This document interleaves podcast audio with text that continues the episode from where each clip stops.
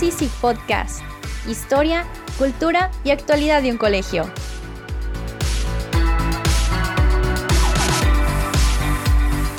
Soy su presentadora y amiga Mariana Franco. Los dejamos con nuestro compañero Jorge Moller.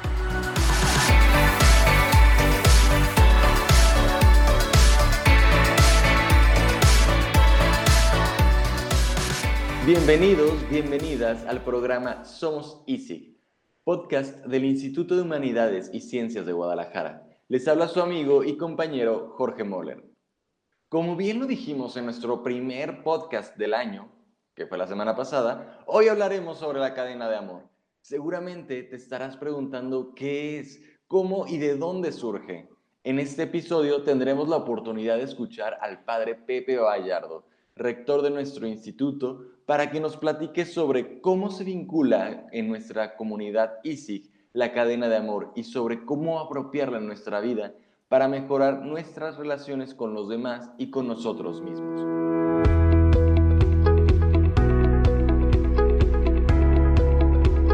Somos ISIG, podcast del Instituto de Humanidades y Ciencias de Guadalajara. Encuéntranos en calle Félix Ruller, número 3875, Zapopan, Jalisco. Somos ISIG, muy cerca de ti. La espiritualidad de la cruz, que es la esencia que mueve la congregación de los misioneros del Espíritu Santo, tiene una forma característica de vivirse que se llama la cadena de amor. Para ayudarnos a conocer y comprender esta propuesta, le damos la bienvenida a Pepe. Pepe, bienvenido, ¿cómo estás? ¿Qué tal, Jorge? Muy bien, aquí con mucho gusto de poder estar nuevamente en este espacio de nuestra comunidad educativa y pues más cuando es un, tema que sin duda tiene su parte desafiante, pero también es, un, es, algo que trae también muchas buenas noticias consigo. Y ahorita que hablas de, los desafíos, Pepe, fíjate que a veces eh, creo que puede ser confuso tantos términos dentro de la espiritualidad cadena de amor, atención amorosa, espiritualidad de la cruz, cruz del apostolado, apostolado de la cruz, alianza de amor. Ayúdanos un poquito a articular esto antes de profundizar en la cadena de amor para saber cómo esto pretende ayudarnos a vivir nuestras circunstancias de una manera distinta o más plena. Lo que pasa es que entender la, fe cristiana, digamos que la cadena de amor es, un modo de, ser creyente, es un modo de, vivir y, de vivir la fe también en concreto. Entonces, ya de, suyo nos va indicando que, por ejemplo, quienes quieren vivir la espiritualidad de la cruz, no, no la viven como una mera relación desvinculada de todos los demás o como un asunto meramente personal individual. Al hablarnos de cadenas nos está hablando de vínculos, y además no de cualquier tipo de vínculo, porque puede haber un vínculo legal, puede haber un vínculo de amistad, puede haber un vínculo laboral. Y cuando hablamos de cadena de amor, hablamos de un vínculo cuyo rasgo distintivo es esta parte del amor y que por lo tanto nos va abriendo, nos va haciendo un, lugar a otro, ¿verdad? En la manera de, entendernos y que por ello eh, nos conecta, nos, nos une a otros y en, en esto en particularmente es como cadena de amor nos une a Jesús, pero al mismo tiempo nos une a los demás que están con nosotros, ¿verdad? Y, nos ayuda a entender entonces que, por ejemplo, si tomamos esta idea de, de cadena, pues que lo que nos va haciendo la fuerza tiene que ver con ese vínculo que vamos creando con otros que llamamos amor, pero al mismo tiempo es un vínculo que trasciende, digamos, la temporalidad, en el sentido de que no es solamente con los que están aquí en el presente, sino particularmente con los que están en el pasado, ¿verdad? Como es el caso con Jesús, con cuantos nos han precedido, como es un vínculo de fidelidad para con Dios, pero también con, el prójimo. Y si queremos todavía vivirlo todavía con mayor intensidad y profundidad, descubriremos que hablar de cadena de amor es hablar de poder hacer entrega de nuestra vida, ¿verdad? En este sentido, hasta hacernos ofrenda, eh, junto con incluso la, la, naturaleza, lo que nos rodea. Entonces, es por esto que el, término cadena de amor puede ser en su forma metafórica muy, muy rico para ayudar a entender la fuerza, la intensidad y la necesidad pues, de, vivir una espiritualidad que solamente se puede vivir cuando es trabajando el vínculo y el vínculo del amor y solamente vinculado con otros. Vale, oye Pepe, ¿Y de dónde surge todo esto? Me imagino que Conchita está involucrada de alguna manera, ya que ella es la fuente de la espiritualidad de la cruz, así que ¿nos podrías dar luz en este sentido? Fíjate que eh, efectivamente Conchita está eh, metida hasta el fondo en todo esto, y es porque ciertamente hay un texto de, ella, ¿verdad?, donde dice que Jesús le, le comenta, vas a hacer una cadena y cada hora de tu vida será un eslabón de oro, ofreciéndola con esa intención y quiero que no se corte hasta tu muerte. Pero también hay otros textos que van en la misma línea donde le dice o le va indicando que se trata de vivir de la vida de él. Entonces, Conchita va teniendo una, una evolución en, su vida donde a, lo mejor en un principio le va diciendo que va a hacer esa cadena, después le, le dice que viva ofreciendo o atenta que cada hora de su vida, ¿verdad? La viva con este sentido, viviendo de la vida de Jesús y poco a poco le va diciendo después cómo se va a unir la vida de ella, dice, porque esta cadena yo la empecé con mi vida, dice Jesús. Entonces se, va a entrelazar la historia de Conchita, su vida, con la historia de Jesús.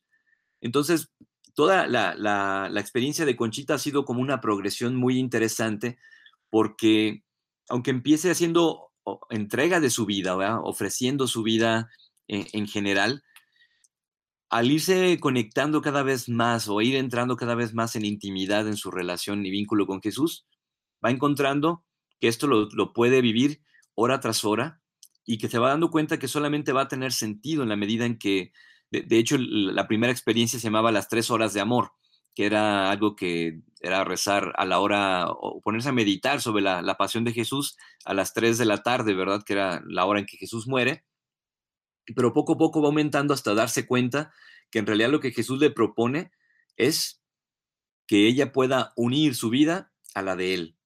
Digamos, si lo pongo en términos bíblicos, es como las genealogías que aparecen en la Biblia, que mucha gente dirá, oye, ¿y qué es esto? Porque aquí a mí que me interesa saber de, quién, es, quién es hijo de quién.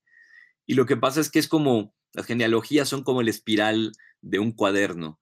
Unen un montón de hojas y son las que nos hacen entender que forman parte de una misma historia. Igual, al hablar acá de cadena de amor, es decir, que vamos entrelazando nuestra historia con la historia de Jesús, de manera que vamos formando parte de esa misma historia de salvación. Eh, a lo mejor mucha gente escucha, por ejemplo, las letanías de los santos y cosas así, y dice, pues no, no le ve ningún interés ¿no? en saber que hubo santos o hubo otras personas.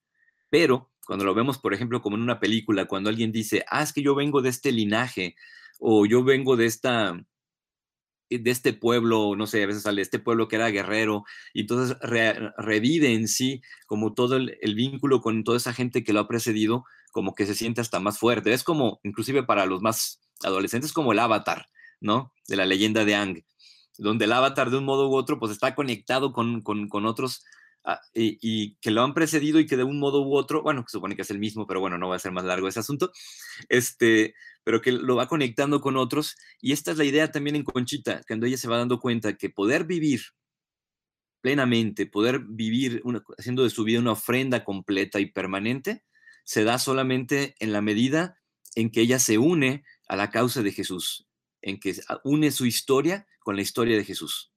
Esto me recuerda una frase este, que he leído y que he escuchado también, que es eh, hacer la vida una ofrenda permanente. ¿Va por ahí esto que nos estabas comentando ahorita?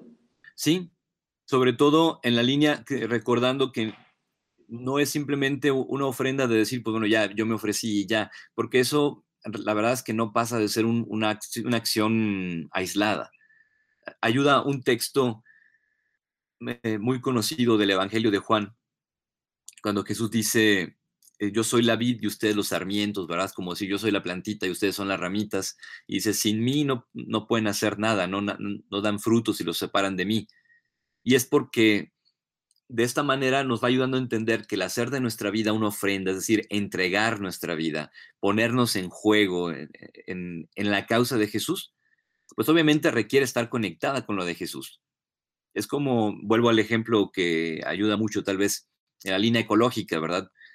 Si yo soy el único que quiere salvar tortugas no consumiendo popotes, pues la verdad es que mi acto tiene su valor, pero dista mucho de ser algo que pueda tener un gran alcance y sobre todo que pueda perdurar a través de la historia. Pero si otros se van uniendo dentro de esa causa, ese gesto se va convirtiendo en parte de un gesto mucho más grande, ¿no? Entonces, hacer de la vida una ofrenda permanente es un modo de decir, quiero que el acto de amor que, empezó con Jesús no, no concluya, continúe. O bien es como cuando alguien dice, yo le di de comer a, una persona que, estaba en necesidad en mi, en mi colonia, y si lo voy haciendo yo todos los días, puede ser que lo logre, pero puede ser que se vuelva muy pesado. Pero si eso que yo empecé, otros también lo continúan, el asunto se hace no solamente más ligero, sino se hace posible que pueda persistir con, a lo largo del tiempo, porque no se vuelve una carga, sino que se vuelve un lazo, un vínculo, una red, ¿verdad? Por eso hacer de la vida una ofrenda permanente es unir mi entrega con ese, en darle continuidad a ese acto de amor, de entrega, de compasión que empezó con Jesús. Es muy sacerdotal, ¿no? Esta, e, e, esta continuación del acto de amor de Jesús en mi propia vida. ¿Nos podrías dar algunas pistas de cómo hacer esto más concreto, más práctico, cómo, cómo irlo viviendo o hacerlo vida? La cadena de amor es algo muy concreto, ¿verdad? No, es solamente la metáfora así abierta, sino que en Conchita encontramos algo que se llaman las reglas de la cadena, que no es que sean reglas o normas al estilo de los mandamientos, ¿verdad? Porque la cadena de amor, precisamente por ser de amor, no trabaja ya con, con mandamientos como tales, sino que más bien plantea eh, las reglas como, como directrices, como instrucciones, que son, digámoslo así, son una especie de apuestas que nos van llevando, dice, a poder vivir ciertas virtudes, es decir, a seguir conforme vayamos practicando eh, o ejercitándonos, haciendo que, que no sean solamente algo que hacemos como un buen hábito, sino que forme parte casi casi de nuestro ser. Todo esto, ¿cómo se relaciona con la propuesta de Lisi y la frase que nos acompaña en este año en particular. La frase del año, que ya a estas alturas esperaríamos que todos se la supieran, ¿verdad? Que es la de mi corazón es el lienzo, prepáralo tú. Nos va recordando que precisamente la experiencia del vivir, lo mismo que la experiencia del creer, no es una experiencia solo. Digamos que si lo traduzco en tres términos, diríamos que se trata de una apuesta sobre la estructura de la realidad, es decir, sobre el modo de entenderla, ¿Por qué? Bueno, porque hay muchas maneras de entender la realidad, ¿verdad? Este, y vivir la, apuesta cristiana, vivir el evangelio, pues implica tener por lo menos eh, ciertas apuestas sobre, por ejemplo, tomarnos en serio la carne humana, no como algo que se usa y el cuerpo algo como se usa y se desecha, y poniendo al alma por encima de la carne, sino al contrario, es tomarla muy en serio, tomar en serio este, nuestro hecho de ser criaturas, nuestra capacidad también de trascender, ¿verdad? Que tiene que ver con esta parte de, la lectura del mundo con, pureza, o la dimensión hasta mística, ¿verdad? Con la parte de la oración. Es decir, hay ciertas apuestas que son básicas en el modo de entender la, la realidad.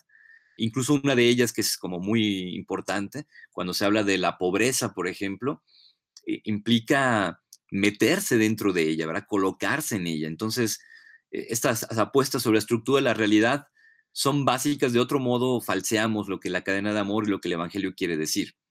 Por otro lado, está también las apuestas eh, en el trabajo de la afectividad, que nos ayuda a comprender también, ok, qué tipo de amor, qué tipo de afectos estamos buscando y sobre todo, cómo orientar esos afectos. Es decir, todos tenemos de algún modo u otro deseos y deseamos ciertas cosas, tenemos ciertos anhelos también. Lo que hace la, cadena de amor es plantearnos ciertas apuestas para desear de otro modo e inclusive tal vez desear otras cosas, para tener otro tipo de anhelos. Si pongo un ejemplo rápido, es como quien dice, pues yo, el anhelo de mi vida es tener una vida bien, ganar buen dinero y, pues sí, también hacer bien a otros. Dices, está padre, pero no salimos de un cierto estándar que por lo general lo que hace más bien es mantener el mundo como está está, padre digo, y no, hay problema en querer tener una buena vida, pero a lo mejor es importante poder tener otros deseos, ¿verdad? También que vayan más allá, o otros anhelos que vayan más allá de simplemente acomodarme en este mundo. Y que por lo mismo me implica aprender a anhelar y desear de otro modo, porque muchas veces si no obtengo lo que deseo, me frustro, me enojo, me violento. Y, la cadena de amor nos va enseñando otras maneras de desear en las que podemos seguir deseando, anhelando, y sin embargo, o, queriendo, y sin embargo nos da otras maneras de reaccionar, de vivir y de relacionarnos con aquello que deseamos. Y finalmente, las apuestas que son necesarias para poder persistir en la apuesta cristiana, es decir, parecer un juego de palabras, pero es que la propuesta de Jesús no se sostiene si no tenemos también ciertas apuestas. Por ejemplo, ¿cuál? La de una fidelidad a Jesús y una fidelidad al otro, ¿verdad? Por, eso decía, eh, es, es, algo que no se puede vivir así aisladamente, sino que siempre implica vivirse junto con Jesús y con otros, porque a la larga se vuelve pesado o puede convertirse cansado. Es como decir la apuesta de amar. Es cierto, se trata de entregarnos y amar aunque no nos amen, pero la verdad es que para amar necesitamos siempre que haya otro y también de un modo u otro necesitamos que alguien más también nos ame, aunque sea un poco. Porque si no, pues diría, si nadie hubiera respondido a Jesús, Jesús hizo lo que hizo, pero nadie, no, no nos hubiéramos enterado de él, no sabríamos de él. Entonces, a final de cuentas, es, hay ciertas apuestas para persistir, para sostener esa apuesta, que, implica también siempre a otros. Y al escuchar esto, Pepe, eh, estas propuestas que tú nos enseñas, la apuesta sobre la estructura de la realidad, la apuesta por el trabajo de la afectividad y la apuesta para persistir en la apuesta cristiana, valga la redundancia, pienso en los distintos espacios al interior del colegio que hemos estado viviendo y promoviendo y que creo que esto nos puede dar mucha luz, o a mí me da mucha luz, y yo creo que a nuestros oyentes también les puede dar mucha luz, al entender la cadena de amor como este llamado a la acción, ¿no? A manera de metáfora, el corazón es un lienzo que nunca está terminado, siempre habrá un nuevo rostro, una circunstancia, una palabra que deje una pincela de nosotros, y la invitación es estar disponibles para que eso acontezca en la interacción con nosotros. Así es. De, de hecho, por eso el volverse cadena de amor o, la acción que queremos hacer desde este sentido de la espiritualidad, pues nos va, nos va abriendo a dejar que otros tracen, ¿verdad? Que hagan marcas en nosotros. Y, en ese sentido, pues vivir la cadena de amor es atrevernos también a marcar la vida de otros, a dejar que marquen la nuestra, que algunas rayas que mejor nos gustaron se van a modificar, pero que al final de cuentas, cuando miramos más a fondo, vamos viendo que nos vamos convirtiendo también en un espacio en el que eh, Dios puede acontecer y precisamente por eso nos volvemos en un lugar, un espacio en el que otro también puede encontrar vida, puede, puede ser alguien, puede ser algo más que simplemente pues, un, un individuo un cuerpo caminando. Entonces la belleza de esto es que nos dejemos convertir en lugares donde, donde vamos dejando una huella en, en el mundo que se va mezclando con las huellas de otros y eso nos hace hacer una obra de arte también. Esto es Somos ISIG Podcast. Descárganos desde Facebook o Instagram en arroba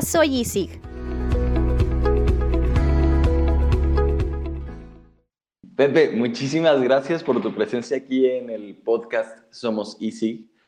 Pues, muchísimas gracias por la invitación y sí, que, que, nos la juguemos, ¿verdad? Que nos pongamos en juego en, ese no dejarnos eh, pasar como sin marcas, sino al contrario, que podamos llegar al, final de nuestra vida en la entrega con las huellas que han ido dejando otros en nuestra vida y las huellas que nos quedaron también al dejar huella en ellos, al unirnos a esta causa de Jesús. Ojalá lleguemos bien marcados. Esta fue nuestra segunda transmisión de nuestro podcast en 2021. Hablamos sobre la cadena de amor y cómo permea en nuestro ser Easy. ¿Quieres saber de qué hablaremos la próxima semana? Pues te cuento. Estaremos dialogando sobre nuestro proceso de admisiones a propósito de que nuestro colegio se encuentra con las inscripciones abiertas. Tendremos como invitada a la encargada de admisión y relaciones públicas, Ruth Alcaraz. Somos EASIC Podcast, un espacio diseñado para estar cerca de nuestra comunidad educativa un canal de comunicación para saber de ti, para conocer de todos los que elaboramos aquí. Soy tu amigo y compañero Jorge Moller. Espéranos la próxima semana y recuerda, somos Easy. Hasta pronto.